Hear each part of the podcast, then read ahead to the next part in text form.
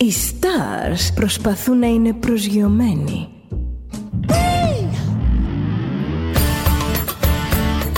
Ένα star είναι συνέχεια στον αέρα.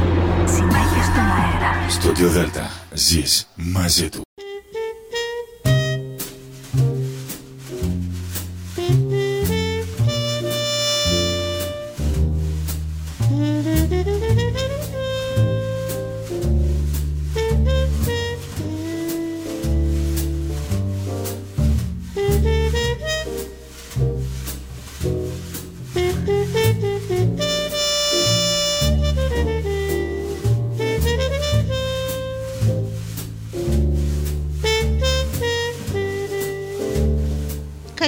Σας κυρίες και κύριοι. Είναι η εκπομπή «Άνθρωποι και Ιστορίες» με τη Γεωργία Αγγελή.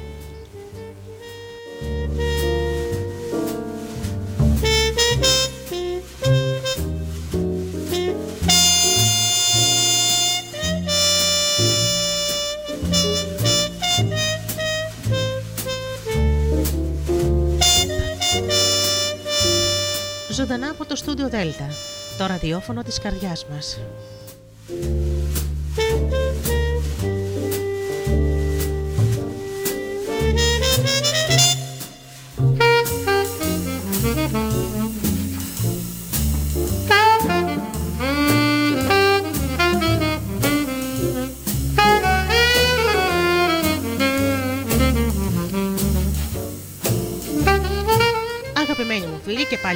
Εδώ στο στούντιο Δέλτα όπως κάθε Παρασκευή στις 8 το βράδυ με τον εκπομπή Άνθρωποι και Ιστορίες με τη Γεωργία Αγγελή.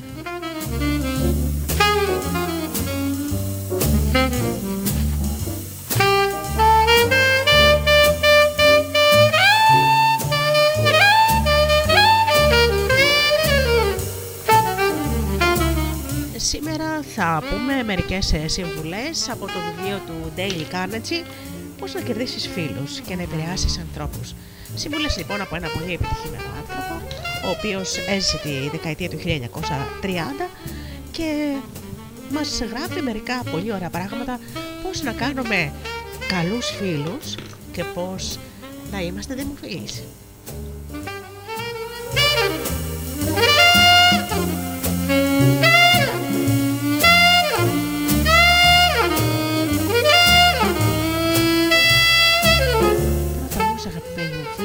Σας καλησπερίσω όλους εσάς, τους φίλους του Studio Delta που μας επιστηρίζετε τόσα χρόνια με την αγάπη σας. Να καλησπερίσω λοιπόν τους ανθρώπους που πληκτρολογούν www.studiodelta.gr και βρίσκονται εδώ μαζί μας στη σελίδα του σταθμού. Να καλησπερίσω και τους ανθρώπους που μας ακούν από τις μουσικές σελίδες τις οποίες φιλοξενούμαστε όπως είναι το Live24 και το Greek Radios. Να καλησπερίσω και τους ανθρώπους που μας ακούν από κινητά και tablets. Και βέβαια τους ανθρώπους που μας ακούν από το καινούριο Ape στο Google Play στην ενότητα, στην ενότητα ραδιόφωνο Ελλάδα FM.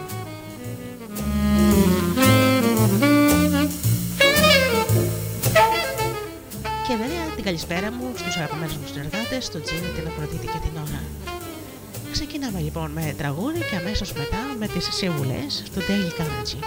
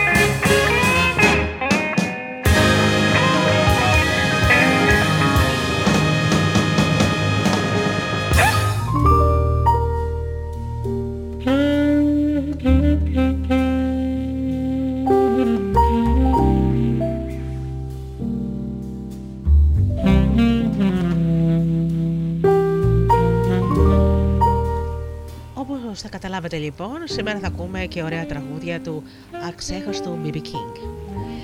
Ε, να ξέρετε λοιπόν ότι η Dale Carnegie ήταν σε όλη τη ζωή ένας ακαταπώνητος αναθεωρητής του έργου του.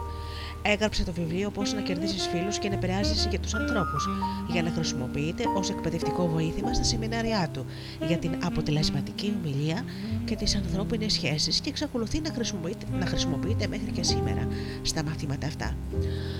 Μέχρι το θάνατό του το 1955 μπορούν να εφαρμοστούν στις εξελισσόμενες ανάγκες ενός διαρκώς αυξανόμενου κοινού. Κανείς δεν καταλάβαινε καλύτερα τις μεταβαλλόμενες τάσεις της σημερινής ζωής από τον Dale Carnegie συνεχώς βελτίωνε και τελειοποιούσε τις μεθόδους της διδασκαλίας του. Το βιβλίο του για την αποτελεσματική ομιλία το αναθεώρησα πολλές φορές. Αν είχε ζήσει περισσότερο, θα είχε αναθεωρήσει ο ίδιος το πώς να κερδίζεις φίλους και να επηρεάζεις τους ανθρώπους, για να αντανακλά καλύτερα τις ανάγκες και τις αλλαγές που συνέβησαν στον κόσμο από τη δεκαετία του 1930. Πολλοί σημερινοί αναγνώστες δεν αναγνωρίζουν πλέον τα ονόματα πολλών διασημοτήτων που αναφέρονται στο βιβλίο, που ήταν πάρα πολύ γνωστά στο κοινό την εποχή της πρώτης έκδοσης. Ορισμένα παραδείγματα και κάποιες φράσεις μοιάζουν στη σημερινή κοινωνία αλόκοτε και παρχαιωμένε, σαν να προέρχονται απευθείας από τα μυθιστορήματα της Βικτωριανής εποχής. Το αποτέλεσμα είναι ότι εξασθενεί το σημαντικό μήνυμα και η συνολική επιρροή του βιβλίου. Ω Ο σκοπός μας λοιπόν με αυτή την αναθεώρηση ήταν να κάνουμε πιο ξεκάθαρο και πιο δυνατό το βιβλίο για χάρη του σύγχρονου αναγνώστη, χωρίς να βλάψουμε το περιεχόμενό του. Δεν το αλλάξαμε το πώς να κερδίζεις φίλους και να επηρεάζεις τους ανθρώπους, απλώς περικόψαμε κάποια πολύ ξεπερισμένα παραδείγματα και προσθέσαμε μερικά πιο σύγχρονα. Το αυτάδεκο κεφάτο στυλ του Κάρνεγκη έμεινε άθικτο. Υπάρχει ακόμα και η αργό του 1930. Ο Ντέιλ Κάρνεγκη έγραφε όπως μιλούσε με έντονα πληθωρικό και διαλογικό τρόπο και στοιχεία της καθεμιλωμένη γλώσσας. Η φωνή του λοιπόν εξακολουθεί να μας μιλάει δυνατή όπως πάντα στο βιβλίο του και στο έργο του. Χιλιάδες άνθρωποι εκπαιδεύονται κάθε χρόνο σε σεμινάρια Carnegie σε όλο τον κόσμο. Πολλές χιλιάδες ακόμα διαβάζουν και μελετούν το βιβλίο Πώς να κερδίζεις φίλους και να επηρεάζεις ανθρώπους και εμπνέονται να χρησιμοποιούν τις αρχές του για να βελτιώσουν τις ζωές τους. Προσφέρουμε σε όλους αυτούς τους ανθρώπους την παρούσα αναθεώρηση με την έννοια ότι ακονίσαμε και στυλβώσαμε ένα εξαιρετικά καλοφτιαγμένο βιβλίο. Ε, το υπέροχο αυτό βιβλίο ε, ε, κυκλοφορεί από τις εκδόσεις Κλειδάριθμος και είναι πραγματικά ένα πολύ καλό εγχειρίδιο για τους ανθρώπους που θέλουν να αλλάξουν τη ζωή τους. Πάμε λοιπόν.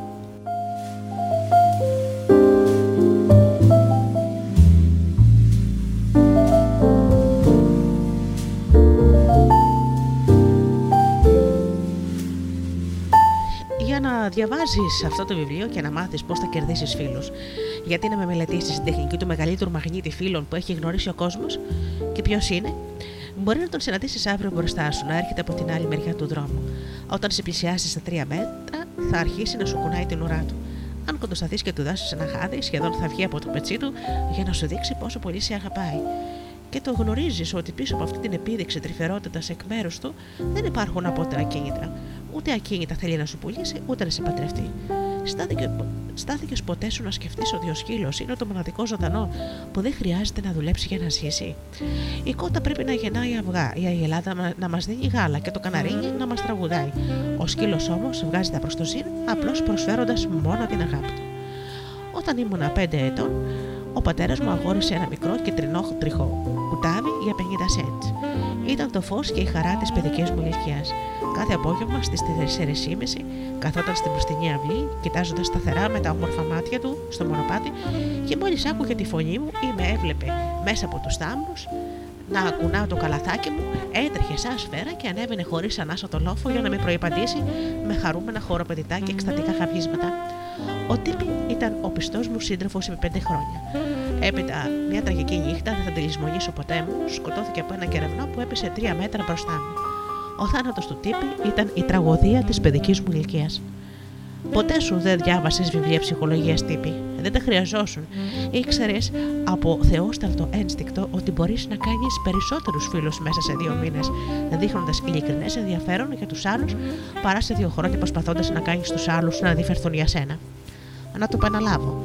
Μπορείς να κάνεις περισσότερους φίλους μέσα σε δύο μήνες, δείχνοντας ειλικρινές ενδιαφέρον για τους άλλους, παρά σε δύο χρόνια προσπαθώντας να κάνεις τους άλλους να αντιφερθούν για σένα. Κι όμως, όλοι μας γνωρίζουμε ανθρώπους που σφάλουν σε όλη τους τη ζωή προσπαθώντας να μακέψουν τους άλλους ανθρώπους και να κερδίσουν το ενδιαφέρον τους. Φυσικά δεν τα καταφέρνουν. Οι άνθρωποι δεν ενδιαφέρονται για σένα. Οι άνθρωποι δεν ενδιαφέρονται για μένα. Οι άνθρωποι ενδιαφέρονται μόνο για τον εαυτό τους, πρωί, μεσημέρι, βράδυ. Η τηλεφωνική εταιρεία της Νέας Υόρκης έκανε μια λεπτομερή ανάλυση των τηλεφωνικών συνδιαλέξεων για να διαπιστώσει ποια λέξη χρησιμοποιείται πιο συχνά. Μάντεψε σωστά. Η προσωπική εντονιμία εγώ. Και εγώ και εγώ. Σε 500 τηλεφωνικές συνομιλίες χρησιμοποιήθηκε 3.900 φορές. Εγώ. Όταν πέσεις στα, χέρια, όταν πέσεις στα χέρια σου μια ομαδική φωτογραφία όπου βρίσκεσαι μέσα και εσύ, ποιο πρόσωπο αναζητά πρώτο αν, αν προσπαθούμε απλώς να εντυπωσιάσουμε τους ανθρώπους και να τους κάνουμε να ενδιαφερθούν για μας, δεν πρόκειται να έχουμε ποτέ πραγματικούς και ειλικρινείς φίλους. Οι φίλοι, οι αληθινοί φίλοι, δεν γίνονται έτσι. Ο Ναπολέον που το δοκίμασε είπε στην τελευταία του συνάντηση με την Ιωσήφίνα. Ιωσήφίνα, ήμουν ο πιο καλότυχος άνθρωπος στον κόσμο. Και όμως σε τούτη τη στιγμή είσαι ο μοναδικός άνθρωπος στον κόσμο που μπορώ να στηριχτώ. Και οι ιστορικοί αμφιβάλλουν κατά πόσο μπορούσε να στηριχτεί ακόμη και σε εκείνη. Ο Alfred, Άλφρεντ ο διάσημος Βιενέζος ψυχολόγος, έγραψε ένα βιβλίο Η γνώση της ζωής. Στο βιβλίο αυτό αναφέρει: Το άτομο που αντιμετωπίζει τις περισσότερες δυσκολίες στη ζωή και προκαλεί τα περισσότερα τραύματα στους άλλους ανθρώπους, είναι το άτομο που δεν ενδιαφέρεται για τους συνανθρώπους του. Από τέτοια άτομα πηγάζουν όλες οι ανθρώπινες επιτυχίες. Μπορείς να διαβάσεις πάμπολους σοφούς τόμους ψυχολογίας χωρίς να συναντήσεις τίποτα πιο σημαντικό για σένα και για μένα. Η διαπίστωση του Άτλερ είναι τόσο πλούσια σε νοήματα που θα την επαναλάβω και μάλιστα με πλάγια γράμματα. Το άτομο που αντιμετωπίζει τις περισσότερες δυσκολίες στη ζωή και προκαλεί τα περισσότερα τραύματα στους άλλους είναι το άτομο που δεν ενδιαφέρεται για τους συνανθρώπους του. Από τέτοια άτομα πηγάζουν όλες οι αποτυχίες. Κάποτε παρακολουθούσα στο Πανεπιστήμιο της Νέας Υόρκης μια σειρά μαθημάτων για τη συγγραφή σύντομων διηγημάτων. Ένας από τους ομιλητές κατά τη διάρκεια του σεμιναρίου ήταν ο αρχισυντάκτης ενός κορυφαίου περιοδικού.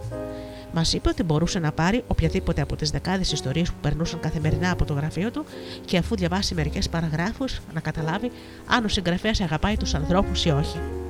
Όταν οι συγγραφείς δεν αγαπάνε τους ανθρώπους, μας είπε, οι άνθρωποι δεν αγαπούν τις ιστορίες τους. Αυτός ο σκληροτράχυλος εκδότης σταμάτησε δύο φορές τη διάρκεια της ομιλίας του για, το, για, με, για μυθιστηριογραφία και μας ζήτησε συγγνώμη που ακουγόταν σαν να μας κάνει κηρύγμα. Σας λέω τα ίδια πράγματα που θα σας πει και ένας παπάς στη συνόρια σας. Αλλά να θυμάστε ότι για να γίνετε επιτυχημένοι συγγραφείς πρέπει να νοιάζεστε για τους ανθρώπους. Αν αληθεύει αυτό για την μυθιστοριογραφία, είναι βέβαιο ότι θα ισχύει και για την καταπρόσωπο επικοινωνία με τους ανθρώπους. Την τελευταία φορά που εμφανίστηκε στο Broadway, ο Χάουαρντ Θέρστον πέρασε ένα απόγευμα στο καμαρίνι του. Ο Θέρστον ήταν ο αναγνωρισμένος πριτανής των ταχυδακτηλουργών. Επί 40 χρόνια ταξίδευε σε όλο τον κόσμο ξανά και ξανά, δημιουργώντας ψευδεστήσεις, κάνοντας το κρατήριό του να σαστίζει και αφήνοντας τους ανθρώπους άναυδους από την έκπληξη. Περισσότεροι από 60 εκατομμύρια άνθρωποι πλήρωσαν το εισιτήριο για να δουν την παράστασή του και τα κέρδη του έφτασαν σχεδόν τα 2 εκατομμύρια δολάρια ρώτησε τον Θέριστον να μου πει το μυστικό της επιτυχίας του. Οπωσδήποτε δεν είχε να κάνει με κάποιες σπουδές του, αφού είχε φύγει από μικρό παιδί από το σπίτι του, έζησε σαν περιφερόμενος άστεγος και λαθρεπιβάτης στα εμπορικά τρένα, κοιμόταν σε θυμονιέ, ζητιάνε με φαγητό από πόρτα σε πόρτα και έμαθε να διαβάζει παρατηρώντας από τα βαγόνια των τρένων τις επιγραφές κατά μήκος των σιροδρομικών γραμμών. Μήπως είχες, μήπως είχε κάποιες εξαιρετικές γνώσεις ταχυδακτηλουργίας, όχι, μου μίλησε για εκατοντάδες βιβλία που έχουν γραφτεί για, την για, τα ταχυδακτηλουργικά τεχνάσματα και για μένα τους ανθρώπους που γνώριζαν όσα γνώριζε εκείνος. Εκείνος όμως είχε δύο πράγματα που δεν είχαν οι άλλοι. Το πρώτο ήταν η ικανότητά του να προβάλλει την προσωπικότητά του και πέρα από τα βότα της ράμπα. Ήταν ένας κορυφαίος showman. Ήταν ένας γνώστης της ανθρώπινης φύσης. Ό,τι έκανε, κάθε χειρονομία του, κάθε απόχρωση στον τονισμό της φωνή του και κάθε ανασύκωμα των φρυδιών του ήταν μελετημένα και δοκιμασμένα προσεκτικά από πριν και όλες του οι ενέργειες ήταν χρονομετρημένες σε κλάσματα δευτερολέπτου. Πέρα από όλα αυτά όμως, ο Θέριστον είχε ένα ελιθανό ενδιαφέρον για τους ανθρώπους. Μου είπε ότι πολλοί ταχυδακτηλουργοί κοιτάζουν το κοινό και λένε μέσα τους: Να και τα αποξινά κορόιδα μας οι μπουρτζόβλαχοι, θα τους δουλέψω μια χαρά. Η μέθοδος του, του ήταν όμως εντελώς διαφορετική. Μου είπε ότι κάθε φορά που ανέβαινε στη σκηνή έλεγε μέσα του: Είμαι ευγνώμων που ήρθαν να με δουν οι άνθρωποι αυτοί. Μου επιτρέπω να, κερδίσω τα προστοζήν με πολύ ευχάριστο τρόπο. Θα τους δώσω ό,τι καλύτερο μπορώ. Μου ξεκαθάρισε ότι δεν έβγαινε ποτέ του στα φώτα της ράμπας χωρίς να πει στον εαυτό του ξανά και ξανά: Αγαπώ το κρατηριό μου. Αγαπώ το κρατηριό μου. Γελιότητα, παραλογισμός. Έχετε το προνόμιο να σκεφτείτε ό,τι θέλετε.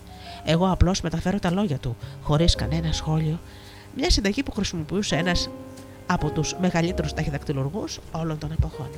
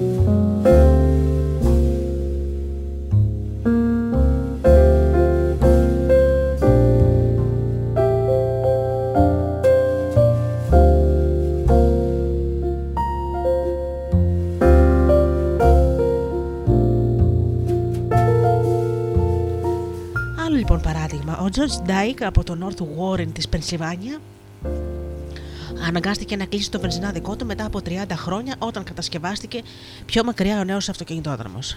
Δεν πέρασε καιρός και οι τεμπέλικες μέρες της ταξιοδότησης άρχισαν να του προκαλούν ανία. Έτσι άρχισε να γεμίζει το χρόνο του προσπαθώντας να παίξει μουσική με το παλιό του βιολί. Σύντομα άρχισε να ταξιδεύει στην περιοχή και να ακούει μουσική για να συζητήσει με τους γνωστούς βιολιστές. Με τον ταπεινό και φιλικό του τρόπο άρχισε να ενδιαφέρεται συστηματικά για το παρελθόν και τα ενδιαφέροντα κάθε μουσικού που γνώριζε.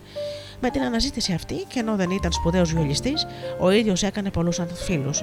Άρχισε να μεταχεί σε διαγωνισμούς και σύντομα έγινε γνωστός στους φίλους της μουσικής country στα ανατολικά των ΗΠΑ ως Μπάρπα Τζόρτζ, ο βιολιστής από την Κιζούα. Όταν άκουσε για πρώτη φορά τον Μπάρπα Τζόρτζ, ήταν ήδη 72 χρονών και γλέτα για κάθε στιγμή της ζωής του. Χάρη στο έμενο ενδιαφέρον του για τους άλλους ανθρώπους, δημιούργησε μια καινούργια ζωή σε μια ηλικία όπου οι περισσότεροι άνθρωποι θεωρούν ότι τα παραγωγικά τους χρόνια έχουν τελειώσει. Αυτό ήταν και ένα από τα μυστικά ε, της δημοτικότητας πολλών ανθρώπων, αλλά λίγο περισσότερα μετά το μουσικό διάλειμμα.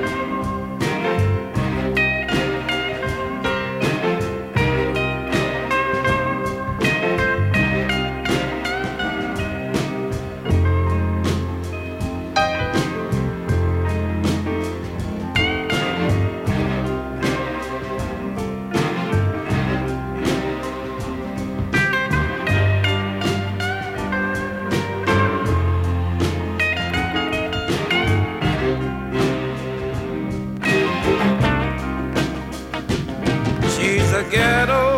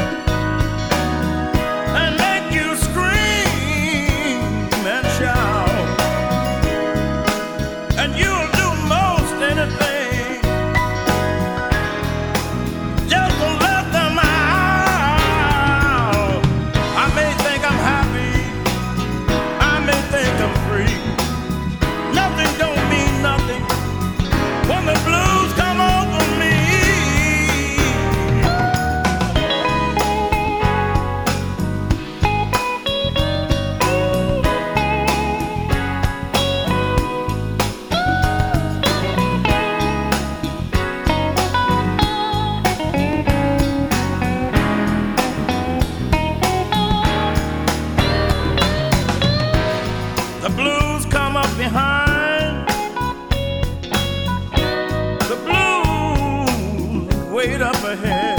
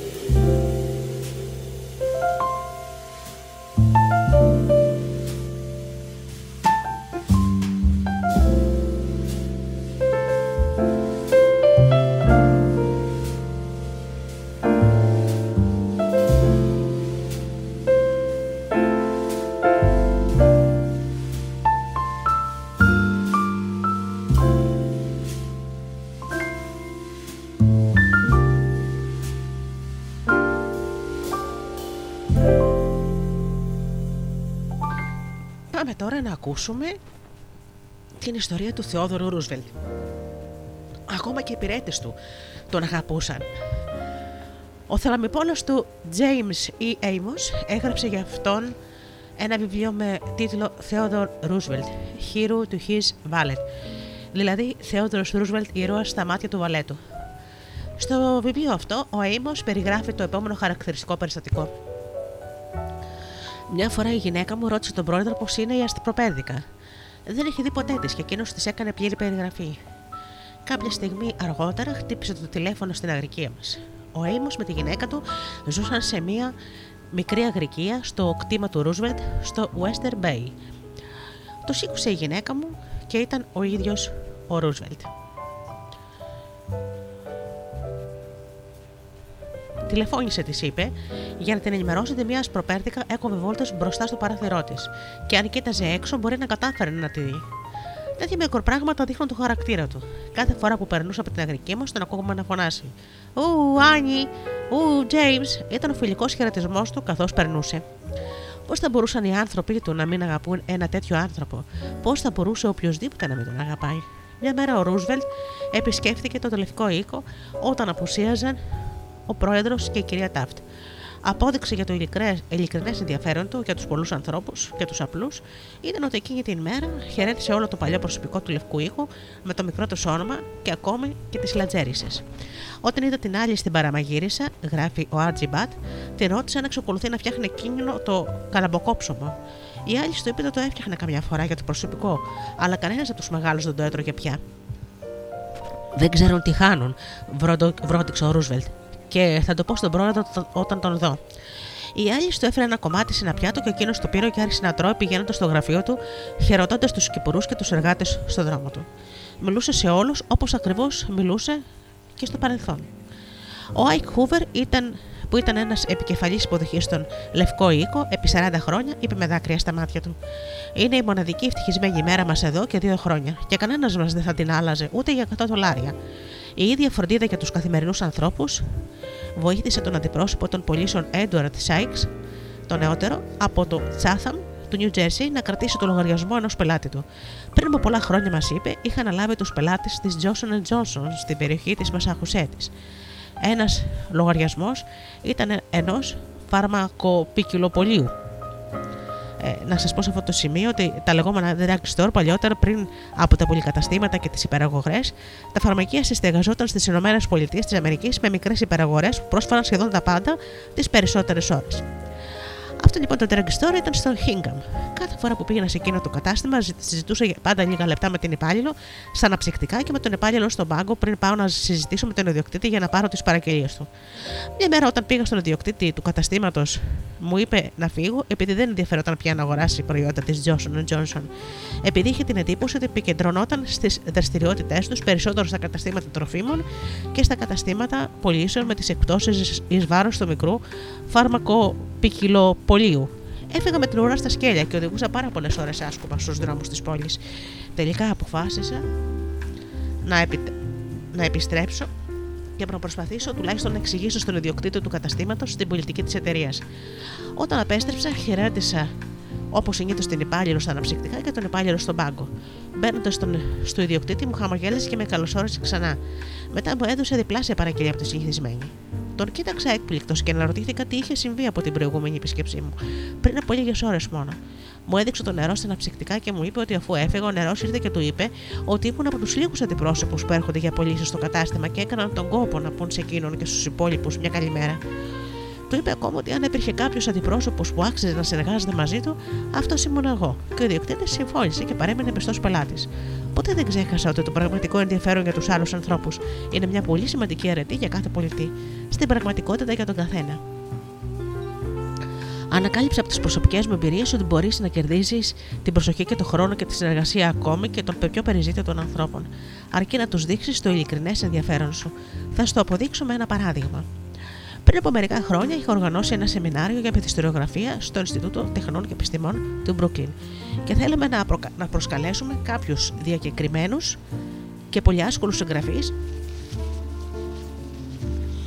όπως η Κάθλιν Νόρις, η Φάνι Χέρστ, η Αΐντα Τάμπελ ο Άλμπερτ Πέισον Τέρχιουν και ο Ρούπερτ Χιούζ να έρθουν στην Brooklyn να μας χαρίσουν κάτι από την πείρα τους.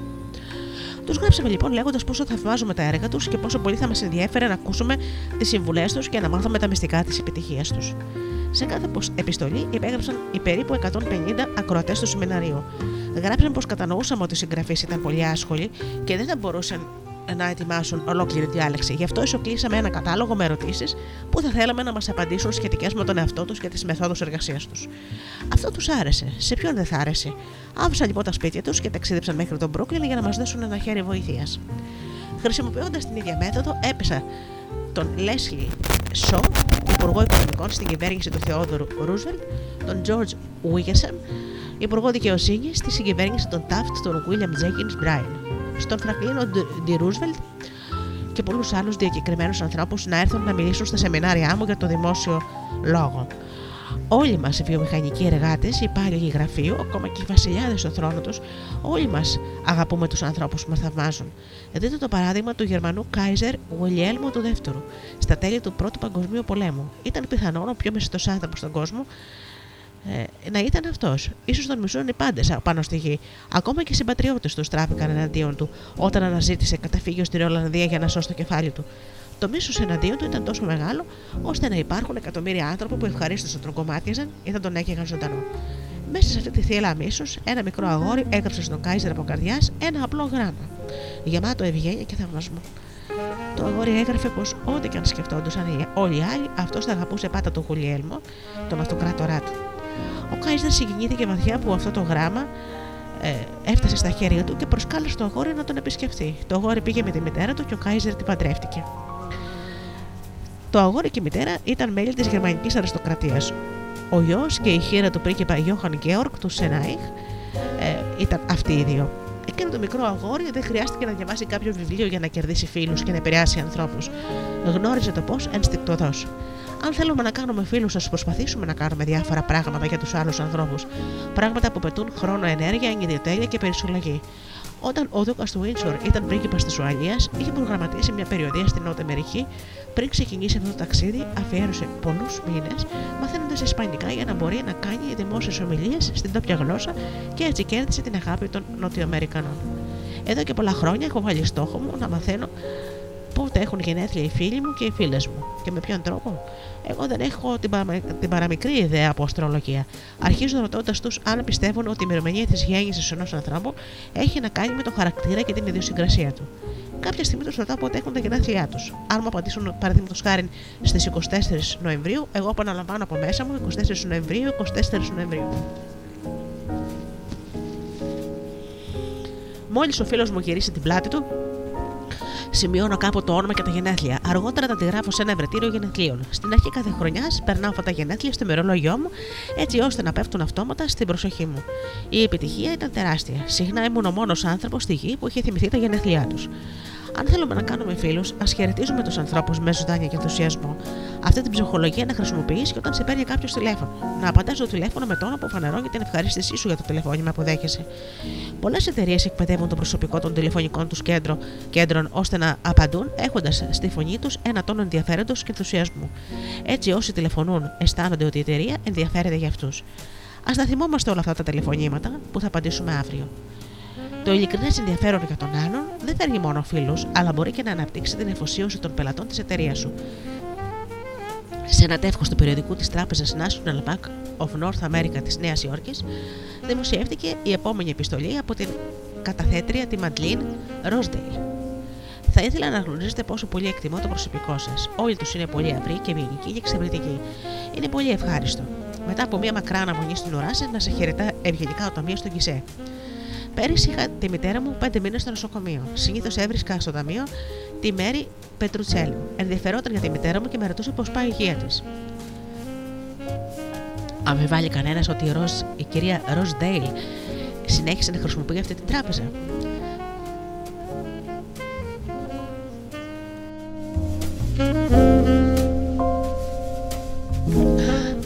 Στον Charles Walters, υπάλληλο σε μία από τις μεγάλες τράπεζες της Νέας Υόρκης, είχαν αναθέσει να ετοιμάσει μια εμπιστευτική αναφορά για μια κάποια εταιρεία.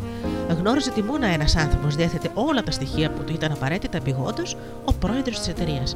Καθώς ο Βόλτερ έμπαινε στο γραφείο του πρόεδρου, μια νεαρή γυναίκα έβαλε το κεφάλι της μέσα από μια πόρτα και είπε στον πρόεδρο ότι εκείνη την ημέρα δεν του είχε γραμματόσημα. Μαζεύω γραμματόσημα για το 10χρονο γιο μου, εξήγησε ο πρόεδρος του Βόλτερ. Ο κύριος Βόλτερ του εξήγησε το σκοπό της επίσκεψή του και άρχισε να του κάνει ερωτήσεις. Ο πρόεδρο απαντούσε με ασάφεια, με γενικότητες νεφελωδό. Δεν ήθελε να μιλήσει και προφανώς τίποτα δεν μπορούσε να τον μεταπίσει για να μιλήσει. Η συνέντευξη αποδείχθηκε σύντομη και άγωνη. Ειλικρινά δεν ήξερα τι να κάνω, μας είπε ο κύριος Βόλτερ, καθώς διηγόταν την ιστορία στην τάξη. Μετά θυμήθηκα τι μου είχε πει η γραμματέας. Γραμματόσημα 12χρονο γιος. Θυμήθηκα επίσης ότι στο τμήμα διεθνών σχέσεων της τράπεζάς μας συγκεντρώναν, συγκεντρώναν τα γραμματόσημα, γραμματόσημα από τις αποστολές που έφταναν στην τράπεζα από όλους τους υπήρους που βρέχονται από τους 7 ωκεανούς. Το επόμενο απόγευμα επισκέφθηκε ξανά αυτόν τον άνθρωπο και του μίλησα πως είχα φέρει μερικά γραμματόσημα για το γιο του. Με αποδέχτηκε αμέσως ή όχι, και βέβαια αμέσως. Υποψήφιος βουλευτής να ήταν, δεν θα μου έσφυγε το χέρι με μεγαλύτερο ενθουσιασμό. Ήταν όλος χαμόγελα και προθυμία. Ο Τζο μου θα ξετεραθεί με αυτό εδώ, έλεγε και ψαχουλεύοντας τα γραμματόσημα. Και αυτό εδώ, πω, πω, τι θησαυρός είναι αυτός; Πέρασαμε μισή ώρα μιλώντας για τα γραμματόσημα και κοιτάζοντας τη φωτογραφία του γιού του, και μετά μου αφαίρεσε πάνω από μία ώρα από τον πολύτιμο χρόνο του για να μου δώσει την πιο, πιο μικρή πληροφορία που χρειαζόμουν. Χωρίς καν να του το ζητήσω. Μου είπε όλα όσα γνώριζε και μετά φώναξε τους υφισταμένους του και τους έκανε ερωτήσεις. Τηλεφώνησε σε συνεργάτες του, με φόρτωσε στοιχεία, αριθμούς αναφορές και λιλογραφία. Στη γλώσσα της δημοσιογραφίας είχα πιάσει σωστό πλαβράκι. Να και άλλο, άλλο παράδειγμα. Ο Εμ Νάφλ ο νεότερος από τη Φιλαδέλφια προσπαθούσε πολλά χρόνια να πουλήσει καύσιμα σε ένα μεγάλο οργανισμό με πολλά καταστήματα. Η μετρική εταιρεία συνέχιζε όμως να αγοράζει καύσιμα από ένα χοντρέμπορο από την άλλη πόλη και να τα παραλαμβάνει με βετιοφόρα που περνούσαν μπροστά από το γραφείο του Νάφλ. Ένα βράδυ ο κύριος Νάφλ έβγαλε ένα πύρονο λόγο στην τάξη, αφήνοντας ελεύθερη όλη την οργή εναντίον των αλυσίδων των καταστημάτων, χαρακτηρίζοντάς τις ως κατάρα του έθνου. Και εξακολουθούσε να πορεί γιατί δεν μπορούσε να τους πουλήσει τίποτα του πρότεινε να αλλάξει τακτική. Για να το πω με λίγα λόγια, να τη συνέβη. Οργανώσαμε μια αντιπαράθεση μεταξύ των ακροατών του σεμιναρίου με θέμα αν η εξάπλωση των αλυσίδων των καταστημάτων κάνει πιο πολύ κακό παρά καλό στη χώρα. Ο Νάφλ πήρε με δική του πρόταση την αργητική πλευρά, δέχτηκε να υποστηρίξει τις αλυσίδες καταστημάτων. Αμέσως πήγε στον τμήματάρχη του οργανισμού με την αλυσίδα καταστημάτων που αντιπαθούσε και, μου, και του είπε: Σήμερα δεν ήρθα να σου πουλήσω καύσιμα. Ήρθα να σου ζητήσω να μου κάνεις μια χάρη.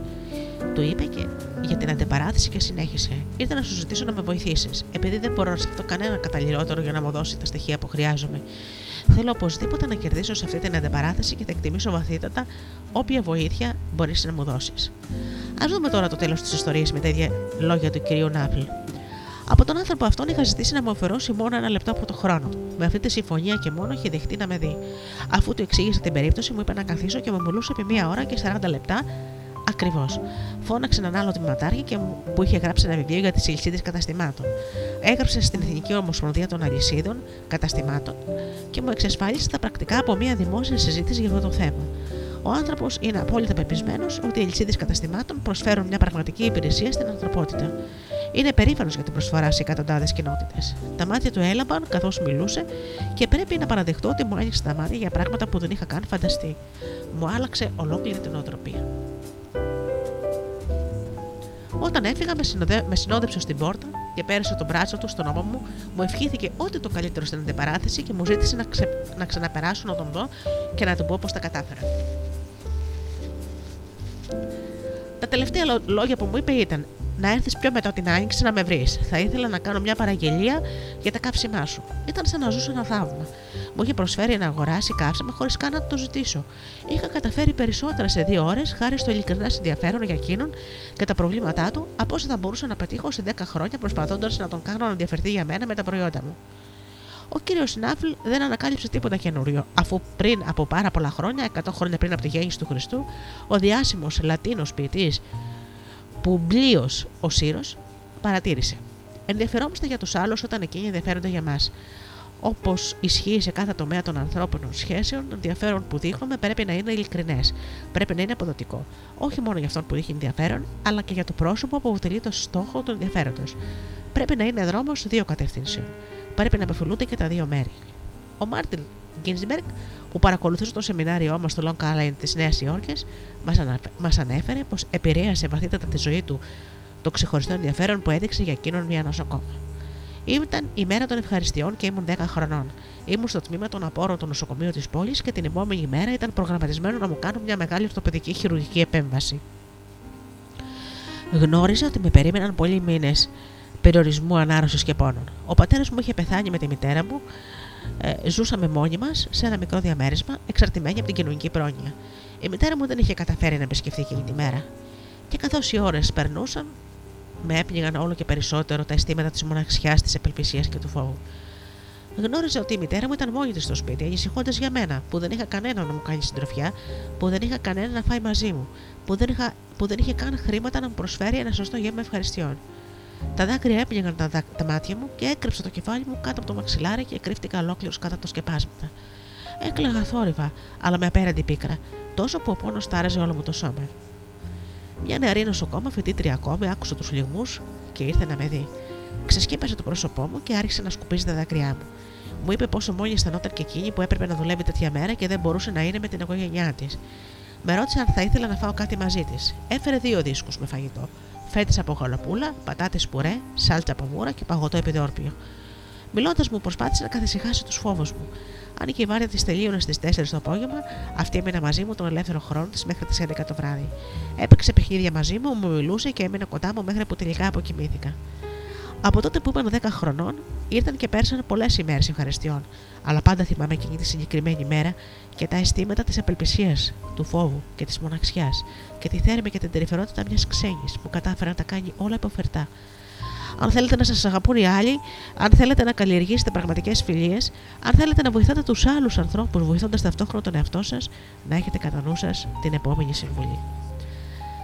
Να ενδιαφέρεσαι με ειλικρίνεια για τους άλλους ανθρώπους.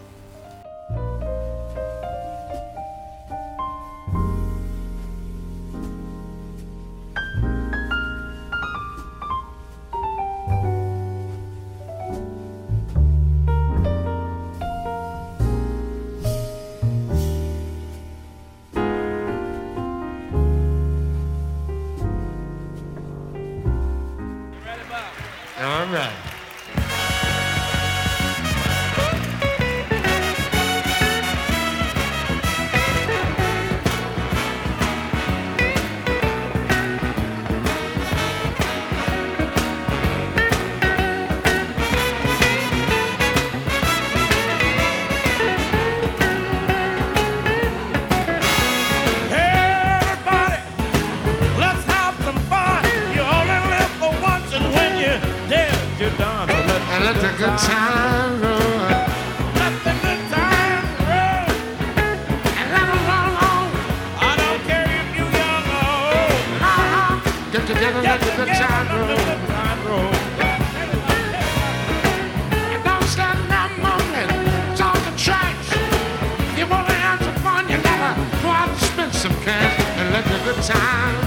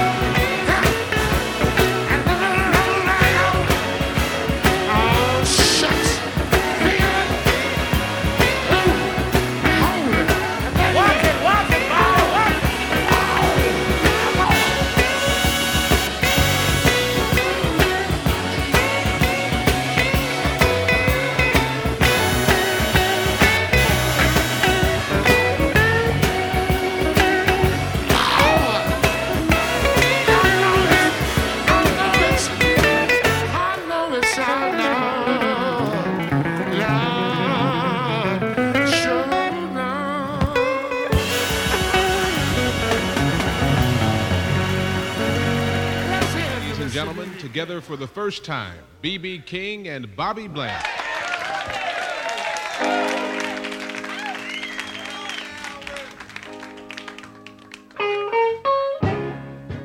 Now here it is, three o'clock in the morning.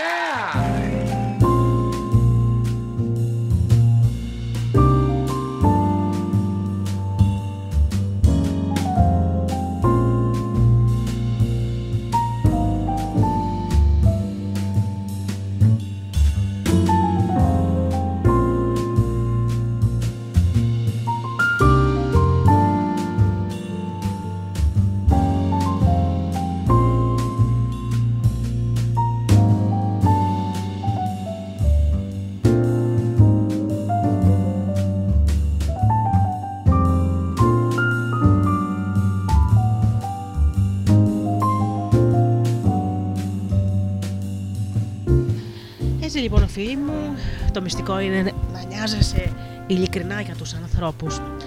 Να ξέρετε ότι το εισπράττουν, ότι εκπέμπεις μία άβρα ενός ανθρώπου που αγαπάει και αυτό είναι ακατανίκητο. Για να δούμε τώρα τι λέει, ε, ποιος τρόπος υπάρχει για να κάνεις καλή πρώτη εντύπωση. Λέει λοιπόν ο Καραντζή. Σε ένα πρόσφατο πάρτι στη Νέα Υόρκη παρατήρησα έναν από τους προσκεκλημένους, μια γυναίκα που είχε κληρονομήσει πολλά χρήματα, να βάζει όλα της τα δυνατά για να κάνει καλή εντύπωση στους πάντες. Η γυναίκα εκείνη είχε σπαταλήσει μια μικρή περιουσία σε γουναρικά διαμάτια και μαργαριτάρια. Δεν είχε κάνει όμως τίποτα για το πρόσωπό της που ακτροβολούσε ξυνήλα και εγωισμό. Δεν είχε συνειδητοποιήσει αυτό που ξέρουν οι πάντες. Ότι η έκφραση στο πρόσωπό μας είναι πολύ πιο σημαντική από τα ρούχα πάνω μας. Ο Τσάρλ Σουάμπ μου είχε πει ότι το χαμόγελό του άξιζε ένα εκατομμύριο δολάρια. Ίσως μάλιστα υποτιμούσε την αλήθεια. Ο λόγος είναι ότι η προσωπικότητα του Σουάμπ, η χάρη του, η ικανότητά του να αρέσει στους ανθρώπους ήταν σχεδόν αποκλειστικά η αιτία για την εξαιρετική του επιτυχία και ένας από τους πιο γοητευτικούς παράγοντες της προσωπικότητάς του ήταν το σαγενευτικό του χαμόγελο. Οι πράξεις μιλούν πιο φωναχτά από τα λόγια και ένα χαμόγελο λέει: Μου αρέσεις και με κάνεις ευτυχισμένο. Χαίρομαι που σε βλέπω. Γι' αυτό τα καταφέρουν τόσο καλά τα σκυλιά. Είναι τόσο ευτυχισμένα που μας βλέπουν, ώστε σχεδόν βγαίνουν από το πετσί τους. Και αυτό είναι φυσικό να χαιρόμαστε κι εμείς που τα βλέπουμε. Το ίδιο αποτέλεσμα έχει και το χαμόγελο ενός μωρού. Αν βρεθήκατε ποτέ στην αίθουσα αναμονής ενός γιατρού, θα παρατηρήσετε όλα τα σκυθροπά πρόσωπα των ανθρώπων που περιμένουν ανυπόμονα να εξεταστούν. Ο Dr. Steven Sproul, ένας κτηνίατρο στο Raytown του Μισούρι, μας περιέγραψε μια τυπική ανοιξιάτικη μέρα όταν η αίθουσα της αναμονής στο ιατρείο του είναι γεμάτη με πελάτες που περιμένουν να, εμβο... να εμβολιάσουν τα κατοικίδια τους. Κανείς δεν μιλάει σε κανέναν άλλον και όλοι σκέφτονται μάλλον τις πιο δεκάδες χρήσιμα πράγματα που θα μπορούσαν να κάνουν αντί να χάνουν την ώρα τους περιμένοντας εκείνο το δωμάτιο. Όπως μας είπε σε μια τάξη, περίμεναν 6-7 πελάτες όταν μπήκε μια νεαρή γυναίκα με ένα μωρό 9 μηνών και ένα γατάκι. Η τύχη τα έφερε να καθίσει δίπλα σε ένα κύριο που δυσανασχετούσε πολύ με την μεγάλη καθυστέρηση στην εξυπηρέτηση. Ξαφνικά το μωρό τον κοίταξε με, ένα, με το μεγάλο χαρακτηριστικό χαμόγελο των μωρών. Τι έκανε εκείνος ο κύριος, αυτό που θα κάναμε όλοι μας. Χαμογέλασε και εκείνος το μωρό. Σύντομα είχε ανοίξει κουβέντα με τη γυναίκα για το μωρό της και τα εγγόνια του, και σύντομα μπήκε στη συζήτηση όλη η αίθουσα της αναμονής και η ανία και η ένταση μετατράπηκαν σε μια ευχάριστη και απολαυστική εμπειρία. Ένα αυτάρισκο, αυτάρισκο χαμόγελο, όχι βέβαια, δεν ξεγελάει κανέναν. Γνωρίζουμε ότι είναι μηχανικό και το παιχθανόμαστε. Εγώ αναφέρομαι στο πραγματικό χαμόγελο. Ένα ολόδορμο χαμόγελο, ένα χαμόγελο που από μέσα μας πηγάζει το επιτυχημένο χαμόγελο στην αγορά. Ο καθηγητής James McConnell, ψυχολόγος στο Πανεπιστήμιο του Michigan, διατύπωσε χαρακτηριστικά τα αισθήματά του για το χαμόγελο. Οι άνθρωποι που χαμογελούν, είπε, είναι συνήθως οι καλύτεροι διοικητές, οι πιο αποτελεσματικοί δάσκαλοι και πολιτές και μεγαλώνουν πιο ευτυχισμένα παιδιά. Γι' αυτό και η ενθάρρυνση είναι πολύ πιο αποτελεσματική εκπαιδευτική μέθοδος από την τιμωρία. Η υπεύθυνη του προσωπικού ενός μεγάλου πολυκαταστήματος της Νέας Υόρκης μου είπε ότι προτιμάει να προσλάβει έναν υπάλληλο γραφείου με γνώσεις δημοτικού, αλλά πολύ ευχάριστο χαμόγελο, αντί για ένα διδάκτορα της φιλοσοφίας με σκητροπό παρουσιαστικό. Η επίδραση ενός χαμόγελου είναι τεράστια, ακόμη και αν είναι αόρατη. Πολλές τηλεφωνικές εταιρείες στις ΗΠΑ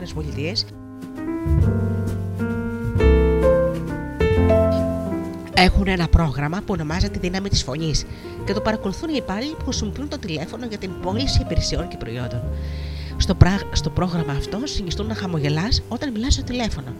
Το χαμόγελό σου περνάει στο συνομιλητή μέσα από τη φωνή σου. Και αυτό το έχω προσωπικά δοκιμάσει και εγώ ίδια. Όταν μιλάω στο τηλέφωνο χαμογελαστή, είναι σαν να το χαμογελό μου να ταξιδεύει μαζί με την τηλεφωνική γραμμή στον άνθρωπο που μιλάω. Ο Ρόμπερτ Κράιερ, διευθυντής του τμήματος υπολογιστών μιας εταιρείας με έδρα το Cincinnati του Οχάιο, μας είπε πως κατάφερε να βρει τον κατάλληλο υποψήφιο για μια θέση που ήταν δύσκολο να στελεχωθεί. Προσπαθούσα απεγνωσμένα να βρω για το τμήμα μου έναν πτυχιούχο PhD στην επιστήμη των υπολογιστών. Τελικά ανακάλυψα ένα νεαρό με ιδανικά προσόντα που θα αποφυτούσε σύντομα από το Πανεπιστήμιο Περδιού. Μετά από πολλές τηλεφωνικές συζητήσεις, έμαθα ότι είχε προτάσεις από πολλές άλλες εταιρείες, πολλές από τις οποίες ήταν μεγαλύτερες και πιο γνωστές από τη δική μου. Καταχάρηκα τον αποδέχτηκε την, προσφο... την προσφορά μου. Αφού άρχισε να δουλεύει για μα, τον ρώτησε μια μέρα γιατί διάλεξε εμάς από τόσες εταιρείες. Κοντοστάθηκε για μια στιγμή και μετά μου είπε: Νομίζω ότι ο λόγος είναι ότι οι διευθυντές στι άλλε εταιρείε μου μιλούσαν από το τηλέφωνο με ψυχρό επαγγελματικό τρόπο. Κάτι που μου έκανε να αισθανθώ σαν να ήμουν άλλη μια δουλειά που έπρεπε να κλείσουν εκείνη την ημέρα. Η δική σου φωνή ακουγόταν σαν να χαίρεσαι να με ακούς, σαν να ήθελες πραγματικά να είμαι μέρος της εταιρείας σου. Μπορείτε να είστε βέβαιοι ότι ξεκολουθώ να απαντώ στο τηλεφώνηματά μου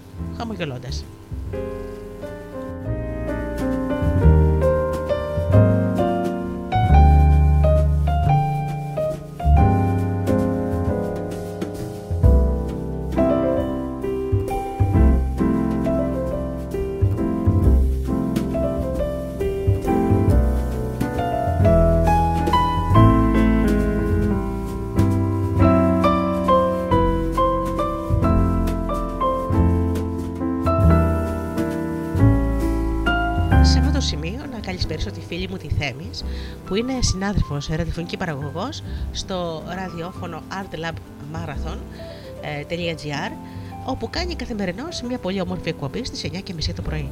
Καλησπέρα Θέμης μου.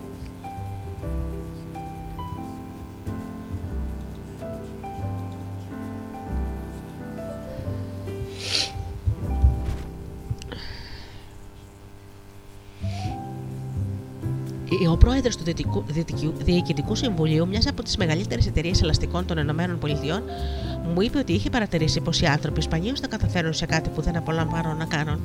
Αυτή η ηγετική προσωπικότητα της βιομηχανίας δεν δίνει μεγάλη βαρύτητα στο παλιό απόφευμα ότι η σκληρή δουλειά και μόνο είναι το μαγικό κλειδί που ξεκλειδώνει την πόρτα για όλες τις επιθυμίες μας.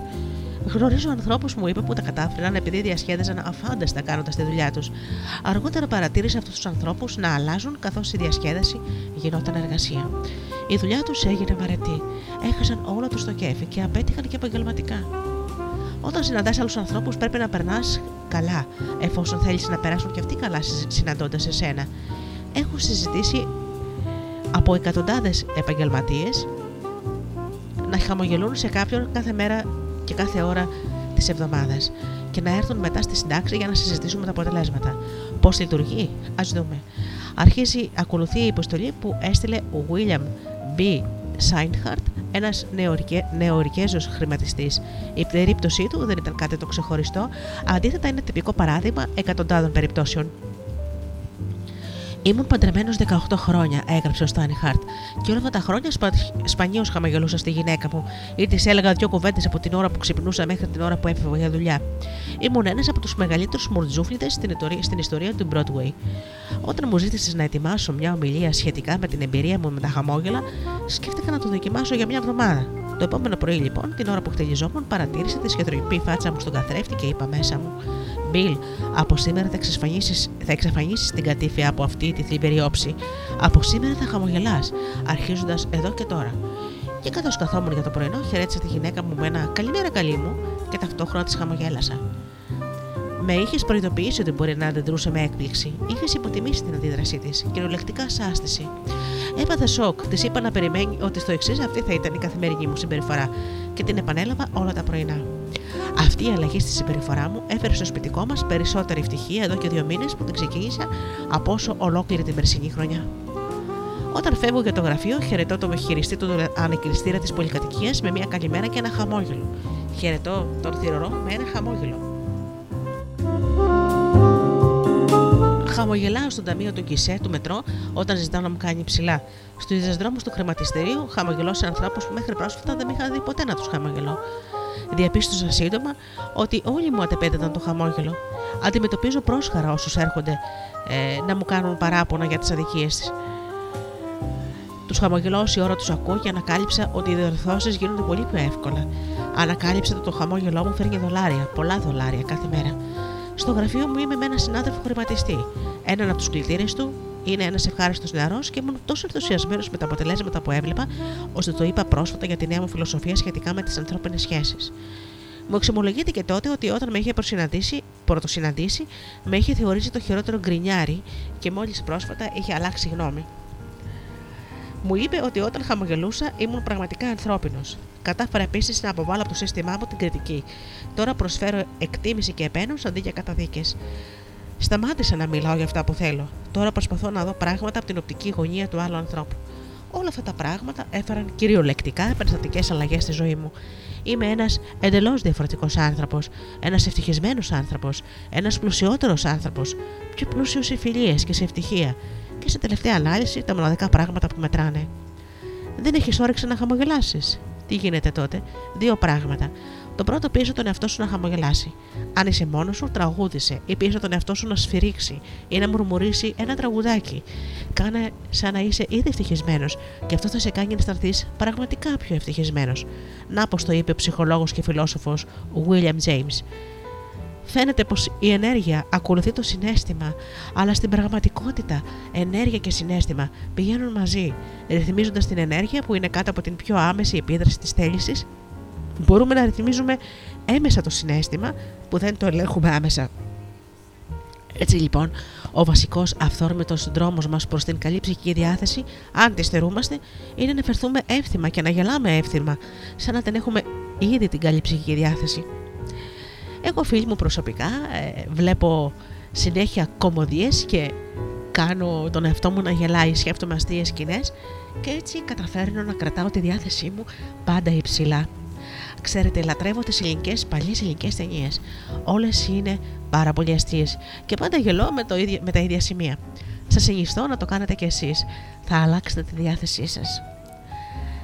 Συνεχίζουμε λοιπόν. Οι πάντες στον κόσμο αναζητούν την ευτυχία και υπάρχει ένας εγγυημένος τρόπος να τη βρεις. Αυτός ο τρόπος είναι με τον έλεγχο των σκέψεών σου. Η ευτυχία δεν εξαρτάται από εξωτερικές συνθήκες, εξαρτάται από εσωτερικές συνθήκες ευτυχισμένο ή δυστυχισμένο. Δεν σε κάνουν αυτά που έχεις ή αυτό που είσαι ή αυτό που βρίσκεσαι ή αυτό που κάνεις. Δεν έχουν σημασία τα γεγονότα. Σημασία έχει πώ σκέφτεσαι εσύ για αυτά. Δύο άνθρωποι μπορεί, για παράδειγμα, να βρίσκονται στο ίδιο μέρος και να κάνουν τα ίδια πράγματα. Να έχουν και οι δυο τους τα ίδια χρήματα και την ίδια φήμη. Κι όμως, ο ένας μπορεί να είναι δυστυχισμένος και ο άλλος ευτυχισμένος. Γιατί; Επειδή έχουν διαφορετική νοοτροπία. Έχω δει ευτυχισμένα πρόσωπα ανάμεσα στους πάμπτωχου χωρικούς που παλεύουν με τα πρωτόγωνα εργαλεία τους στην ανυπόφορη ζέστη των τροπικών, όπως έχω δει και τα κλιματιζόμενα γραφεία της Νέα Υόρκης, του Σικάγο και του Λος Άντζελες. Τίποτα δεν είναι είτε καλό είτε κακό, είχε πει ο Σέξπιρ. Καλό ή κακό το κάνει η σκέψη μας. Αυτό έχει υποθεί στον Άμπλεν, δεύτερη πράξη, δεύτερη σκηνή. Ο Έιμπι Λίνκον έκανε πάντοτε την παρατήρηση ότι οι περισσότεροι άνθρωποι είναι τόσο ευτυχισμένοι όσο βάζουν με το μυαλό τους ότι είναι. Και είχε δίκιο. Είδα ένα χαρακτηριστικό παράδειγμα αυτής της αλήθειας αναβαίνοντας τα σκαλιά του σιδηροδρομικού σταθμού του Long Island στη Νέα Υόρκη. Ακριβώς μπροστά μου ήταν καμιά τριανταριά, μπορεί και 40 νεαρά παιδιά με αναπηρίες, με δεκανίκια και μπαστούνια που πάλευαν να ανέβουν τις σκάλες. Να πω ότι εκείνη την εποχή που γράφτηκε το βιβλίο, το 1930, πολλά παιδιά έμεναν ανάπερα από τη μάστιγα της πολιομελίτιδες. Ένα παιδί έπρεπε να τον ανεβάσουν σηκωτό. Έμενα έκπληκτος με τα γέλια και την ευθυμία τους. Το είπα σε έναν από τους άντρες που ήταν υπεύθυνοι για τα παιδιά. Ε, ναι, μου είπε, όταν ένα παιδί συνειδητοποιήσει ότι θα έχει αναπηρία σε όλη του τη ζωή, αρχικά παθαίνει σοκ. Αφού ξεπεράσει όμως το αρχικό σοκ, αποδέχεται τη μοίρα του και μπορεί να είναι εξίσου ευτυχισμένο με τα φυσιολογικά παιδιά. Αισθάνθηκα ότι έπρεπε να βγάλω το καπέλο μου μπροστά σε αυτά τα παιδιά. Με δίδαξαν ένα μάθημα που ελπίζω ότι δεν θα το ξεχάσω ποτέ στη ζωή μου. Να δουλεύεις μόνος σε ένα κλειστό δωμάτιο, σε κάποιο γραφείο, δεν είναι απλώς μοναχικό. Σου στερεί την ευκαιρία να κάνεις φιλίες με άλλους υπαλλήλους στην εταιρεία. Η κυρία Μαρία Κοντζάλες από την Κουανταλαχάρα του Μεξικού είχε ακριβώς μια τέτοια δουλειά. Ζήλευε τη συντροφικότητα των υπόλοιπων ανθρώπων στην εταιρεία που τους άκουγε να κουβεντιάζουν και να γελούν. Τις πρώτες εβδομάδες που δούλευε εκεί, όταν περνούσε από μπροστά τους, γίναγε με συστολή από την άλλη πλευρά. Μετά από μερικές εβδομάδες είπε μέσα της: Μαρία, μην περιμένεις από τις άλλες γυναίκες να έρθουν σε σένα. Πρέπει εσύ να βγεις έξω και να πας τις συναντήσεις. Την επόμενη φορά που πήγε στον ψύχτη, έβαλε το πιο καλό της χαμόγελο και ρωτούσε όποιον συναντούσε: Γεια, πώς είσαι σήμερα; Η αντίδραση ήταν άμεση. Τες ανταπόδισαν τα χαμόγελα και τα χαιρετίσματα. Ο διάδρομο έμοιαζε να είναι πιο φωτεινός και η δουλειά της να είναι πιο φιλική. Άρχισε να αναπτύσσει γνωριμίες. Κάποιες από αυτές ορίμασαν και έγιναν φιλίες. Η δουλειά της και η ζωή της έγιναν πιο ευχάριστες και πιο ενδιαφέρουσες. Μελετήστε την επόμενη σοφή συμβουλή του δικημιογράφου και συγγραφέα Έλμπερτ Χάπαρντ αλλά να θυμάστε ότι με το διάβασμά της και μόνο δεν θα γίνει τίποτα. Πρέπει να την εφαρμόσετε. Πάμε να το δούμε λοιπόν. Κάθε φορά που βγαίνεις έξω να ρουφάς το πηγούνι σου, να σηκώνεις ψηλά το μετωπό σου και να γεμίζεις τα πνευμόνια σου όσο χωράνε, να χαιρετάς τους φίλους σου με χαμόγελο και να δίνεις το χέρι σου μόλις στην ψυχή. Μην φοβάσαι να σε παρεξηγήσουν και μην χάνεις λεπτό σε, σε σκέψεις για τους εχθρούς σου. Προσπάθησε να βάλεις σταθερά στο μυαλό σου αυτό που θέλεις. Να κάνεις και μετά, χωρίς να αλλαξοδρομήσει, προχώρησε κατευθείαν στον στόχο σου. Να έχεις πάντα κατά νου σου τα σπουδαία και εξαιρετικά πράγματα που θέλεις να καταφέρεις και να διαπιστώσεις, καθώς περνούν οι μέρες, ότι θα αρπάξεις υποσυνείδητα κάθε ευκαιρία που χρειάζεσαι για να υλοποιήσεις τις επιθυμίες σου, όπως ακριβώς κάνουν τα κοράλια από την παλήρια, όλα τα στοιχεία που χρειάζονται. Σχημάτισε στο μυαλό σου την εικόνα του ικανού, σοβαρού, χρήσιμου ανθρώπου που επιθυμείς να είσαι εσύ, και αυτή η σκέψη θα σε μετατρέψει ώρα με την ώρα στο συγκεκριμένο άτομο αυτό. Η σκέψη είναι πανίσχυρη.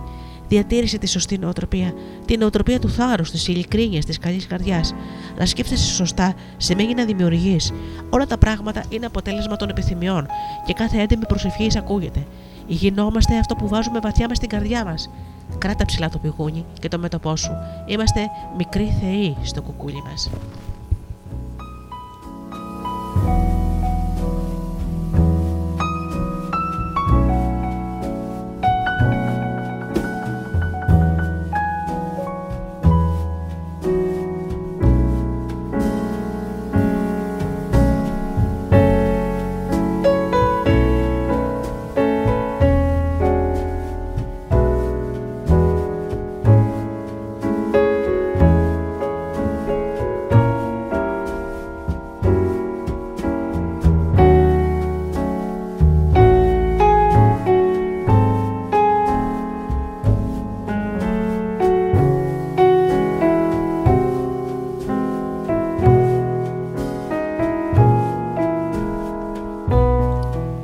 Κινέζοι ήταν άνθρωποι σοφοί, σοφίστε καθημερινά των ανθρώπων και είχαν μια περιμία που αξίζει να την αντιγράψουμε και να την κολλήσουμε στο καθρέφτη μας.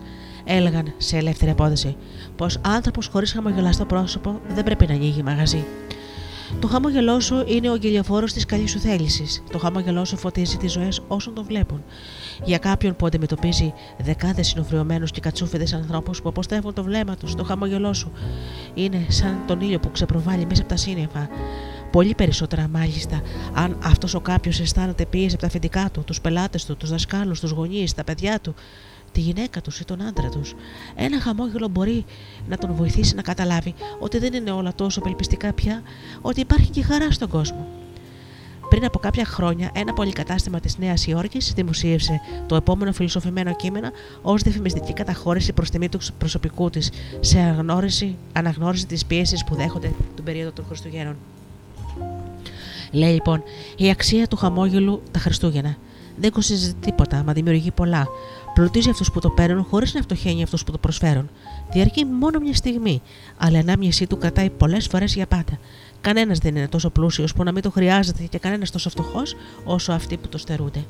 Φέρνει την ευτυχία στο σπιτικό σας, δυναμώνει την καλή προαίρεση στη δουλειά και είναι το παρασύνθημα των φίλων προσφέρει ανάπαυση στον εξαντλημένο, φώτιση στον απαθαρημένο, ηλιαχτίδε στο λυπημένο και αποτελεί το μεγαλύτερο και καλύτερο φυσικό αντίθετο για κάθε στενοχώρια Κι όμως δεν μπορείς να το αγοράσεις, δεν μπορείς να το ζητιανέψεις, δεν μπορείς να το δανειστείς, δεν μπορείς να το κλέψεις, γιατί αποκτά άξια μόνο όταν το δωρήσει σε κάποιον.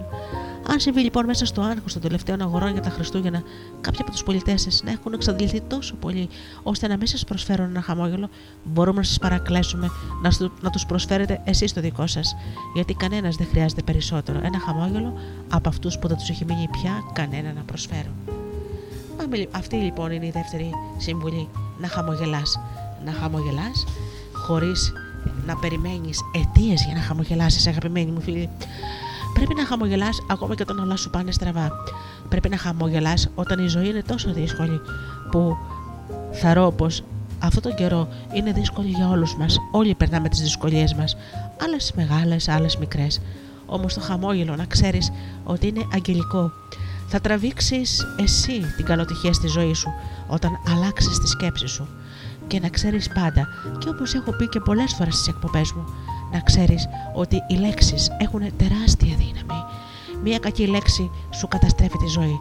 Όταν επαναλαμβάνεις από μέσα σου καλές και θετικές λέξεις, όταν ενθαρρύνεις τον εαυτό σου και λες τον εαυτό σου κάθε πρωί είσαι ο καλύτερος, προχώρα με το κεφάλι ψηλά, να ξέρεις ότι θα έρθει τη στιγμή που θα το πιστέψεις και θα είσαι ο καλύτερος άνθρωπος και θα γίνεις ευτυχισμένος.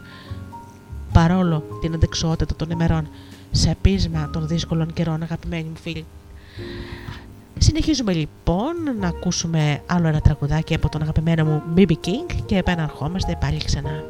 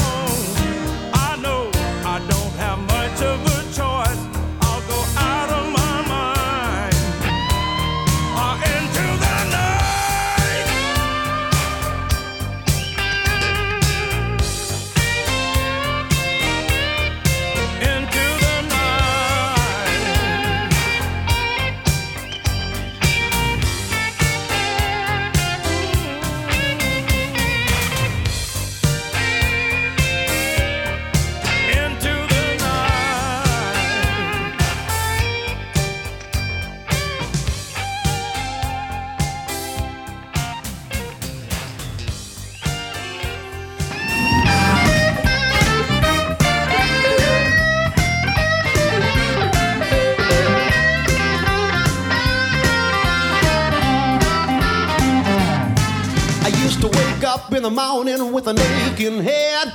I couldn't remember anything I'd said. My friends told me I was getting out of line. If it wasn't for you, baby, I'd be doing time since I met you, baby. It's made a new man of me. Since I met you, baby, I'm happy as a man could be. Yes, I am. I used to think that I was better than the rest. About it, I was no second best. Didn't seem to matter what was right or what was wrong. I did some crazy things before you came along. Since I met you, baby,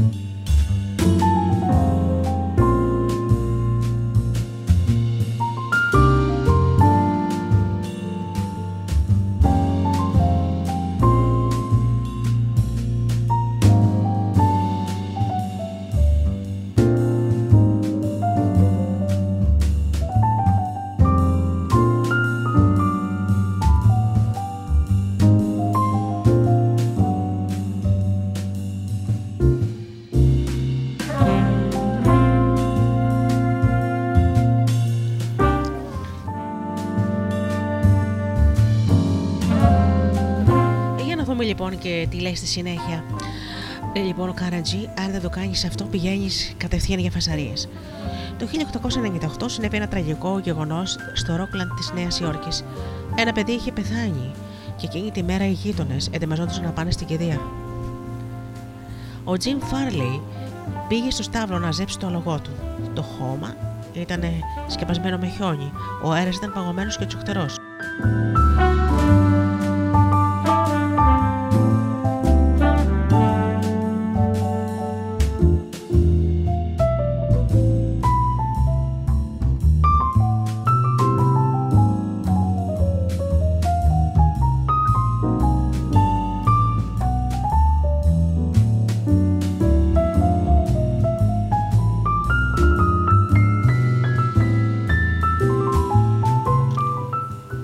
Το άλογο είχε μέρες να βγει έξω να ξεμουδιάσει και καθώς το οδηγούσε προς την ποτίστρα του, άρχισε να χοροπηδά χαρούμενο ότι έναξε στον αέρα τα δύο του πόδια και σκότωσε τον Τζιμ Φάρλι. Έτσι, στο μικρό χωριό Stony Point είχαν εκείνη την εβδομάδα δύο κηδείες αντί για μία. Η- Ο Τζιμ Φάρλι άφησε πίσω του μία χείρα. Τρία αγόρια και μια ασφάλεια για λίγες εκατοντάδες δολάρια. Ο μεγαλύτερος του γιος Jim, που ήταν 10 χρονών, πήγε να εργαστεί σε ένα πληθοποιείο όπου κοβαλούσε άμμο με το καροτσάκι και την έριχνε σε καλούπια και γύριζε τις πίθες από την άλλη μεριά για να στεγνώσουν στον ήλιο. Το παιδί αυτό, ο Τζιμ, δεν είχε καμιά ευκαιρία να μορφωθεί σωστά. Είχε όμως μια ποιότητα από φυσικού του και κατάφερε να κάνει τους ανθρώπους να τον αγαπούν. Έτσι ανακατεύτηκε με την πολιτική και καθώς περνούσαν τα χρόνια, καλλιέργησε μια αλόκοτη ικανότητα να θυμάται όλα τα ονόματα των ανθρώπων. Χωρίς να έχει δει ποτέ του μέσα από κάποιο πανεπιστήμιο, ε, κατέφερε πριν από 46 χρόνια να έχει τιμηθεί από τα τέσσερα κολέγια, να είναι πρόεδρος στο Εθνικό Συνέδριο του Δημοκρατικού Κόμματος και υπουργός των ταχυδρομείων των Ηνωμένων Πολιτειών.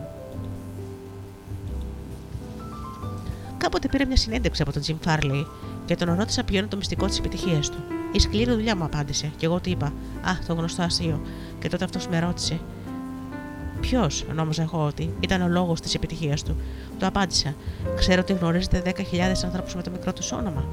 Όχι, κάνεις λάθος, είπε. Ξέρω 50.000 ανθρώπους με το μικρό τους όνομα. Ε, δεν υπάρχει καμιά αμφιβολία. Αυτή ακριβώς η ικανότητά του βοήθησε τον κύριο Φάρλι να προωθήσει τον Φραγκλίνο Ρούσβελτ στον Λευκό Οίκο ως επικεφαλής της προεκλογικής του εκστρατείας το 1932. Τα χρόνια που ο Τζιμ Φάρλεϊ περιόδευε τη χώρα ως αντιπρόσωπος μιας βιομηχανίας γύψου, αλλά και στην εποχή που υπηρετούσε ως κοινοτικός υπάλληλος στο Stony Point, ανέπτυξε ένα σύστημα για να θυμάται τα ονόματα. Στην αρχή ήταν πάρα πολύ απλό. Κάθε φορά που έκανε μια καινούργια γνωριμία, μάθανε ολόκληρο το όνομά του, καθώς και μερικά στοιχεία για την οικογένειά του, τα επαγγελματικά του και τις πολιτικές του πεπιθήσεις. Τακτοποιούσε καλά όλα αυτά τα στοιχεία στο μυαλό του μέσα στη συνηλική εικόνα που είχε για το πρόσωπο αυτό και την επόμενη φορά που το συναντούσε, ακόμα και αν είχε περάσει ένας χρόνος, μπορούσε να σφίξει το χέρι του και να ρωτήσει γενναία για την οικογένειά του και να ενδιαφερθεί ακόμα και για τα άνθη που φύτευε στο κήπο του. Δεν είναι θαύμα πως απέκτησε τόσου πιστούς οπαδούς. Επί μήνες πριν αρχίσει ο προεκλογικός αγώνας του Ρούσβελτ για την Προεδρία, ο Τζιμ Φάρλι έγραφε καθημερινά εκατοντάδες επιστολές σε παραλήπτες σε όλες τις δυτικές και βορειοδυτικές πολιτείες. Ύστερα ανέβηκε στο τρένο και περιόδευσε μέσα σε 19 ημέρες σε 20 πολιτείες, διασχίζοντας 20.000 χιλιόμετρα με άμεξε, με τρένα, με αυτοκίνητα και με πλοία. Πήγαινε στην πόλη, συναντούσε ανθρώπους για πρωινό ή μεσημεριανό, για τσάι ή δείπνο και τους μιλούσε από καρδιάς. Μετά έφυγε για τον επόμενο σταθμό του, το ξαδιού του. Μόλις επέστρεψε στα Ανατολικά, έγραψε στον άνθρωπό του σε κάθε πόλη που είχε επισκεφτεί και του ζήτησε τον κατάλογο όλων των ανθρώπων με τους οποίους είχε συνομιλήσει. Ο τελικός κατάλογος περιλάμβανε αμέτρητες χιλιάδες ονόματα. Κι όμως όλοι αυτοί οι άνθρωποι γνώριζαν την επιδέξια κολαχία να γίνουν αποδέκτες μιας προσωπικής επιστολής από τον James Farley. Οι επιστολές αυτές άρχισαν Αγαπητέ Bill ή Αγαπητή Jane και τελείωναν με την υπογραφή Jim. Ο Jim Varley ανακάλυψε νωρίς στη ζωή του ότι ο μέσος άνθρωπος ενδιαφέρεται πιο πολύ για το όνομά του από όσα για όλα μαζί τα υπόλοιπα ονόματα στη γη. Να θυμάστε ότι αυτό το όνομα και να το χρησιμοποιήσετε άνετα και θα έχετε κάνει μια επιδέξη και πολύ αποτελεσματική φιλοφρόνηση. Για παράδειγμα, μια φορά οργάνωσα ένα σεμινάριο δημόσιο λόγο στο Παρίσι και έστειλα επιστολές με φόρμες συμμετοχής σε όλους τους Αμερικανούς κατοίκους της πόλης. Τα ονόματα στις φόρμες τα συμπλήρωναν Γαλλίδε δαχτυλογράφοι που προφανώς δεν ήξεραν καλά αγγλικά, με αποτέλεσμα να κάνουν λάθη. Ο διευθυντής μιας πολύ μεγάλης Αμερικανικής τράπεζας στο Παρίσι, μάλιστα μου έστειλε μια καυστική επιτιμητική επιστολή επειδή είχε γίνει ένα λάθος στο όνομά του. Μερικές φορές είναι δύσκολο να θυμάσαι ένα όνομα, ιδιαίτερα όταν είναι δύσκολο να το προφέρεις.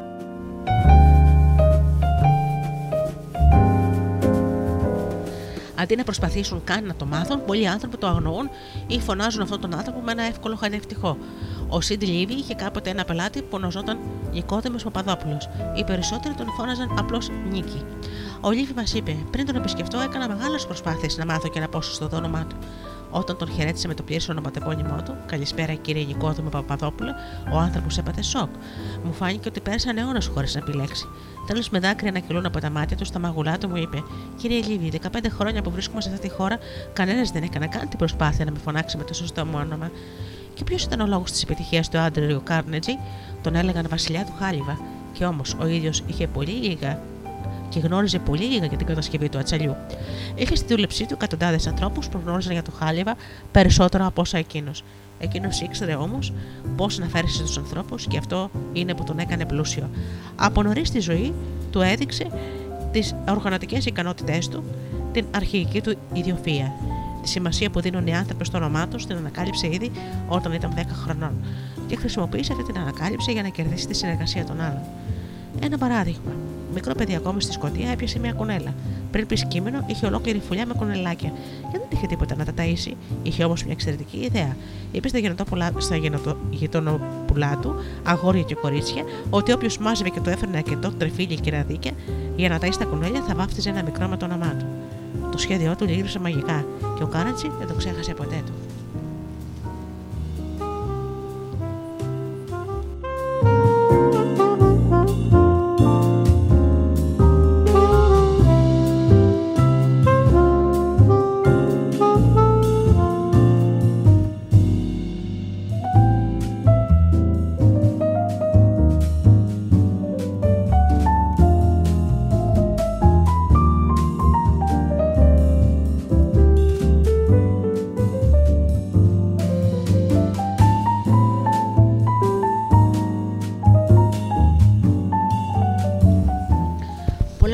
Αργότερα κατάφερε να κάνει εκατομμύρια χρησιμοποιώντας την ίδια ψυχολογία στις επιχειρήσεις του. Ήθελε για παράδειγμα να πουλήσει χαλίδινες ράγες στην Pennsylvania Railroad. Πρόεδρος αυτής της συνδρομικής εταιρείας ήταν τότε ο Edgar Thompson. Ο Άντριου Κάρνετζι έχτισε λοιπόν ένα τεράστιο χαλιβουργείο στο Pittsburgh και το ονόμασε Χαλιβουργία Edgar Thompson. Και τώρα ένα quiz, να δω αν μπορείς να το λύσεις. Όταν η Pennsylvania Railroad χρειάστηκε χαλίβδερε ράγες, από πού λες ότι τις αγόρασε ο, ο James Edgar Thompson, πώς από το πολυκαταστήματα Sears και Roebuck. Όχι, όχι, λάθος, το δοκίμασα ξανά. Την εποχή που ο Carnegie και ο George Pullman ανταγωνιζόντουσαν σκληρά για την κυριαρχία στον κλάδο των ταξιδιών με κλινάμαξες, ο βασιλιάς του Χάραγιβα θυμήθηκε και πάλι το μάθημα από τα κουνέλια. Η Central Transportation Company, που ήταν υπό τον έλεγχο του Currency, ήταν σε αντιπαράθεση με την εταιρεία του Pullman και οι δύο προσπαθούσαν να επεκτείνουν τη δραστηριότητα των κλινάμαξών τους στις γραμμές της σιδηροδρομικής εταιρείας Union Pacific Railroad. Χρησιμοποιώντας όλα τα μέσα, χτύπουσαν ο ένας τον άλλον ρίχνοντας τις τιμές και καταστρέφοντας κάθε δυνατότητά τους να αποκομίσουν κέρδη. Εκείνες τις μέρες ο Κάνετζι και ο Πούλμαν βρισκόντουσαν στη Νέα Υόρκη για να μιλήσουν στο Διοικητικό Συμβούλιο της Union Pacific. Ένα βράδυ που συναντήθηκαν στο ξενοδοχείο Σεντ Νίκολας, ο Κάνετζι του είπε: Καλησπέρα κύριε Πούλμαν, μου φαίνεται ότι φερόμαστε σαμπλάκε. Τι εννοείται, ρώτησε ο Πούλμαν. Και ο Κάνετζι του εξήγησε τότε τι είχε στο μυαλό του. Μια συγχώνευση των ενδιαφερόντων τους. Παρουσίασε με λαμπερά χρώματα τα αμοιβαία ωφέλη που θα είχαν από τη συνεργασία αντί για τον ανταγωνισμό. Ο Πούλμαν άκουγε προσεκτικά, αλλά δεν είχε πιστεί εντελώς. Τελικά τον ρώτησε και πώς θα ονομάζεται η εταιρεία, και τότε ο Κάραντζι απάντησε αμέσως. Μα φυσικά Pullman Palace Car Company. Το πρόσωπο του Πούλμαν φωτίστηκε. Ελάτε στο δωμάτιό μου, του είπε, να το συζητήσουμε. Η συζήτηση εκείνη έγραψε βιομηχανική ιστορία. Αυτή η πολιτική να τιμάται και να τιμά τα ονόματα των φίλων και των συνεργατών του ήταν ένα από τα ηγετικά μυστικά του Άντριου Κάρνετζι. Ήταν περήφανος για το γεγονός ότι μπορούσε να φωνάξει πολλούς από τους εργάτες των εργοστασίων του με το μικρό του όνομα και καμάρωνε ότι όσο διοικούσε άμεσα ο ίδιος, καμιά απεργία δεν είχε διαταράξει τις φλόγες στα χαλιβουργία του.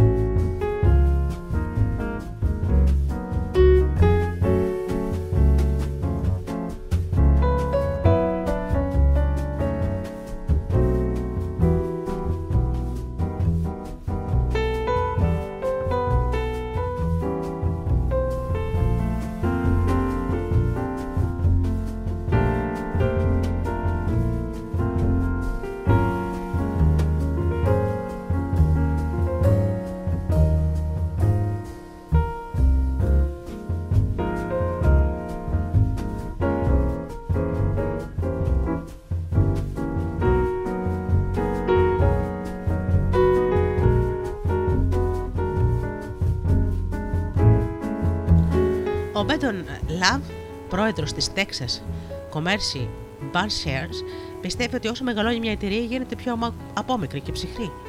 Ένας τρόπος για να ζεσταθούν τα πράγματα, είπε, είναι να θυμάσαι τα ονόματα των ανθρώπων. Το στέλεχος που μου λέει ότι δεν μπορεί να θυμάται ονόματα ανθρώπων είναι σαν να μου λέει ότι δεν μπορεί να θυμάται ένα σημαντικό τμήμα της δουλειάς του και εργάζεται πάνω σε καινούμενιά μου. Η Κάριν Κίρι από το ράντζο Palos Verdes της Καλιφόρνια, άρεσε οδό της ε, WA, καλλιέργησε τη συνήθεια να μαθαίνει το όνομα όσο γίνεται περισσότερων επιβατών στην καμπίνα της και να τα χρησιμοποιεί κάθε φορά που τους εξυπηρετούσε. Το αποτέλεσμα ήταν πολλά συγχαρητήρια για τις υπηρεσίες της, τόσο κατευθείαν στην ίδια όσο και στην αεροπορική εταιρεία. Ένας επιβάτης έγραφε: Είχα καιρό να πετάξω με την WA, αλλά στο εξής δεν πετάω μόνο με αυτήν. Μου δώσατε την αίσθηση ότι η εταιρεία σας ασχολείται με τον κάθε επιβάτη προσωπικά και αυτό έχει πάρα πολύ μεγάλη σημασία για μένα. Οι άνθρωποι είναι τόσο περήφανοι για το όνομά τους που αγωνίζονται να το διονύσουν με κάθε θυσία.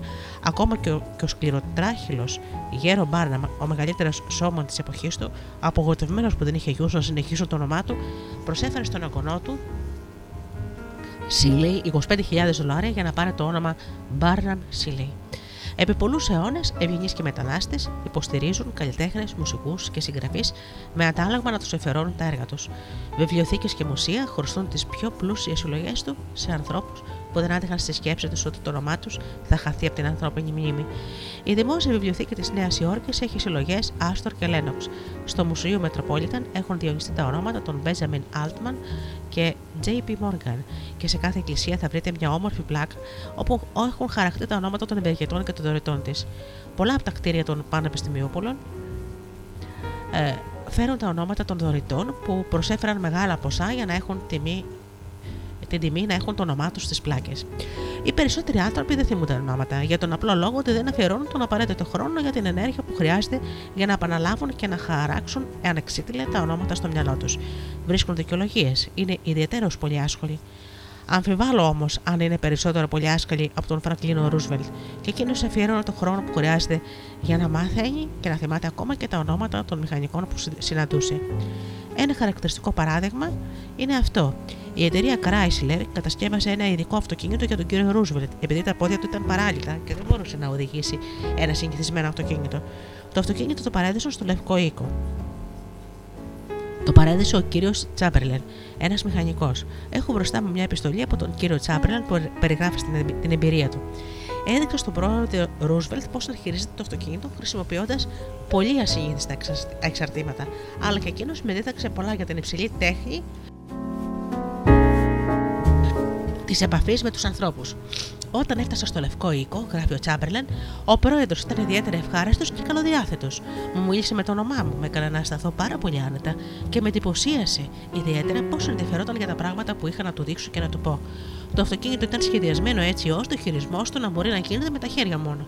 Πολλοί άνθρωποι μαζεύτηκαν να χάσεψουν το αυτοκίνητο. Εκείνος παρατήρησε το εξής. Νομίζω ότι είναι εκπληκτικό. Αρκεί να κουμπίσω ένα κουμπί και να ξεκινάει. Και η οδήγηση δεν χρειάζεται προσπάθεια. Νομίζω ότι είναι σπουδαίο, αλλά δεν ξέρω πώς θα λειτουργεί. Θα ήθελα να έχω το χρόνο να το διαλύσω και να μάθω πώς δουλεύει. Καθώς οι φίλοι και οι συνεργάτες του κυρίου Ρούσβελτ θαύμαζαν τη μηχανή, εκείνος είπε μπροστά σε όλους: Κύριε Τσάμπρελεν, εκτιμώ ειλικρινώς το χρόνο και τις προσπάθειες που αφαιρώσετε για την ανάπτυξη αυτού του αυτοκινήτου. Είναι πραγματικά σπουδαία εργασία. Θαύμασε το ψυγείο, τον ειδικό καθρέφτη για την πίσω κίνηση και το ρολόι, τον ειδικό προβολέα, την επένδυση των καθισμάτων, τη θέση του καθίσματος του οδηγού, τις ειδικές βαλίτσες στο χώρο αποσκευών, με το μονόγραμμά του σε κάθε μια ξεχωριστά. Με άλλα λόγια, παρατήρησε κάθε λεπτομέρεια, όσα γνώριζε πως είχα φροντίσει προσεκτικά. Φρόντισε να δείξεις όλα αυτά τα εξαρτήματα στην κυρία Ρούσβελτ, την Υπουργό Εμπορίου, Δεσποινίδα Πέρκινς και στο γραμματέα του. Έφερε μέχρι και το γέρο αχθοφόρο του Λευκού Οίκου και του είπε: George, αυτές οι βαλίτσες θέλουν πολύ μεγάλη προσοχή. Όταν τελείωσε το μάθημα οδήγησης, ο πρόεδρος γύριζε και είπε: Λοιπόν, κύριε Τσάμπερλεν, έχω αφήσει το διοικητικό συμβούλιο της Ομοσπονδιακής Τράπεζας να με περιμένει μισή ώρα. Μάλλον θα πρέπει να γυρίσω στη δουλειά μου. Μαζί μου είχα πάρει στο Λευκό Οίκο και ένα μηχανικό. Όταν φτάσαμε, τον παρουσίασα στον κύριο Ρούσβελτ. Εκείνος δεν μίλησε στον πρόεδρο και ο Ρούσβελτ άκουσε το όνομά μου μόνο μία φορά. Ήταν ένας συναισθαλμένος τύπος και έμενε στο παρασκήνιο. Πριν μας αποχαιρετήσει όμως, ο πρόεδρος αναζήτησε το μηχανικό, του έσφιξε το χέρι, τον αποκάλεσε με το όνομά του και τον ευχαρίστησε που ήρθε μέχρι την Ουάσιγκτον.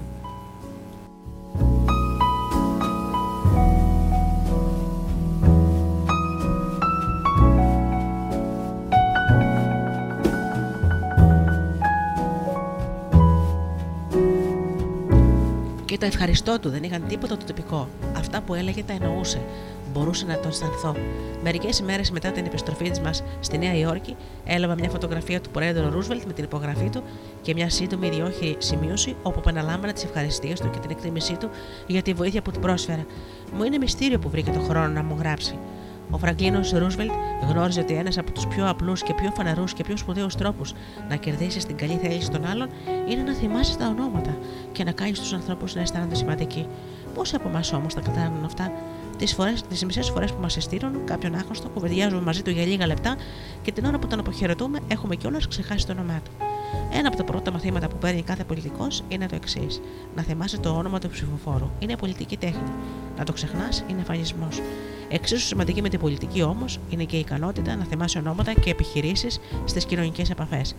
Ο Ναπολέον ο Τρίτος, ο αυτοκράτορας της Γαλλίας και υψό του Μεγάλου Ναπολέοντα, περηφανόταν ότι παρά τις βασιλικές του υποχρεώσεις μπορούσε να θυμάται το όνομα και κάθε προσώπου που συναντούσε.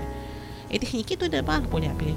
Αν δεν είχε ακούσει καθαρά το όνομα, το όνομα έλεγε: Με συγχωρείτε πολύ, δεν άκουσα καθαρά το όνομά σας. Μετά, αν ήταν ένα συνήθιστο όνομα, ρωτούσε: Και πώς γράφεται.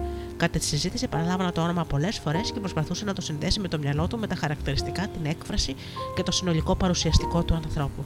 Αν το πρόσωπο αυτό ήταν κάποιος σημαντικός, ο Ναπολέον έκανε ακόμα περισσότερο κόπο.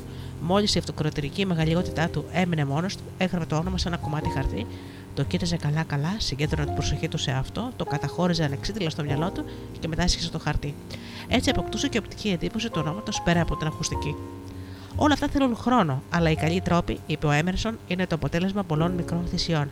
Η σημασία που έχει να θυμάσαι και να χρησιμοποιείς ονόματα δεν αποτελεί αποκλειστικό προνόμιο των βασιλιάδων και των εταιρικών στελεχών, είναι κάτι αποδοτικό για όλους μας. Ο Κεν Νότιχαμ, ένας υπάλληλος της General Motors στην Ινδιάνα, έτρωγε συνήθως για μεσημέρι στην καφετέρια της εταιρείας. Παρατήρησε ότι η γυναίκα στο, που δούλευε στον Κισέ είχε πάντα μια συνοφορευμένη έκφραση στο πρόσωπό της. Έφτιαχνα σάντουιτς εδώ και δύο ώρες και εγώ δεν ήμουν παρά ένα σάντουιτς ακόμα. Της έδωσε την παραγγελία μου. Ζήγησε το ζαμπόν σε μια μικρή ζεγαριά, έβαλε ένα φύλλο μαρούλι και λίγες πατάτες τσίψη και μου τα έδωσε. Την επόμενη μέρα στάθηκα πάλι στην ουρά. Η ίδια γυναίκα, το ίδιο συνοφρίωμα. Η μόνη διαφορά είναι ότι παρατήρησε το καρτελάκι της με το όνομά της. Χαμογέλασε και είπα: Καλημέρα, Γουίνις, και της έδωσε την παραγγελία μου. Εκείνη ξέχασε να ζυγίσει το ζαμπόν. Μου έβαλε τρία φύλλα μαρούλι και σόργιασε στο πιάτο μου τόσες πατάτες τσίψη που δεν χωρούσαν άλλε στο πιάτο. Πρέπει να συνειδητοποιήσουμε τη μαγεία που υπάρχει σε κάθε όνομα και να καταλάβουμε ότι το συγκεκριμένο αντικείμενο είναι κτήμα απόλυτο και αποκλειστικό του ανθρώπου με τον οποίο συνομιλούμε και κανενό άλλου. Το όνομά του κάνει το κάθε άτομο να ξεχωρίζει. Τον κάνει μοναδικό ανάμεσα σε όλους τους άλλους. Η πληροφορία που μεταδίδουμε ή το αίτημα που διατυπώνουμε αποκτά ιδιαίτερη σημασία όταν συνδυάζουμε με το όνομα αυτού που απευθυνόμαστε. Από τη σερβιτόρα μέχρι τον νότο στέλεχος, το όνομα κάνει μαγικά στην επαφή με τους άλλους ανθρώπους. Γι' αυτό λοιπόν να θυμάσαι ότι για κάθε άνθρωπο το όνομά του είναι ο πιο γλυκός και σημαντικός ήχος σε οποιαδήποτε γλώσσα του κόσμου. Música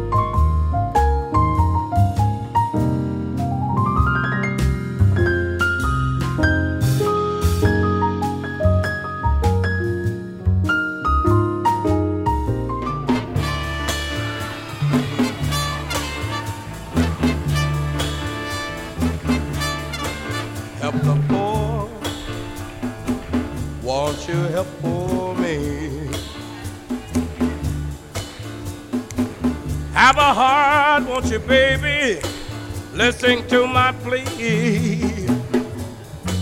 I need you so much, I need your care.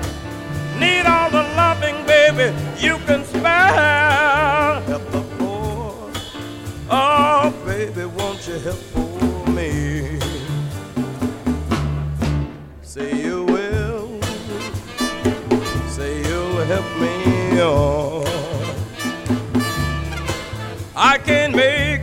further in this world alone. Baby, I'm begging with tears in my eyes for your loving, don't you realize? I need help, oh baby, help for me. You are my inspiration. you could make me be a. But if you don't come to my rescue, I couldn't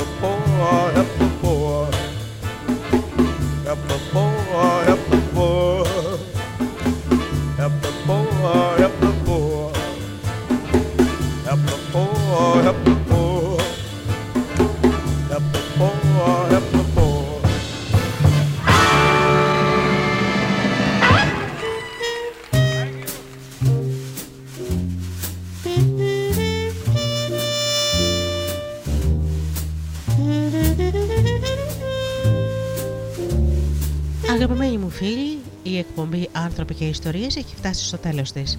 Σας ευχαριστώ θερμά για αυτές τις δύο ώρες που ήμασταν εδώ μαζί στο Studio Delta. Ανανεώνω το ραντεβού μας για την επόμενη Παρασκευή στις 8 το βράδυ όπως πάντα. Έως τότε φίλοι μου, σας εύχομαι να είστε καλά, να περνάτε καλά και αγαπήστε τον άνθρωπο που βλέπετε κάθε μέρα στο καθρέφτη. Καλό σας βράδυ.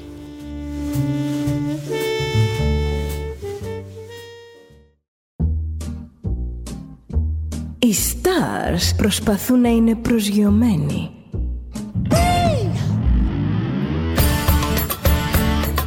Ένα star είναι συνέχεια στον αέρα. Συνέχεια στον αέρα. Στο Δέλτα ζεις μαζί του.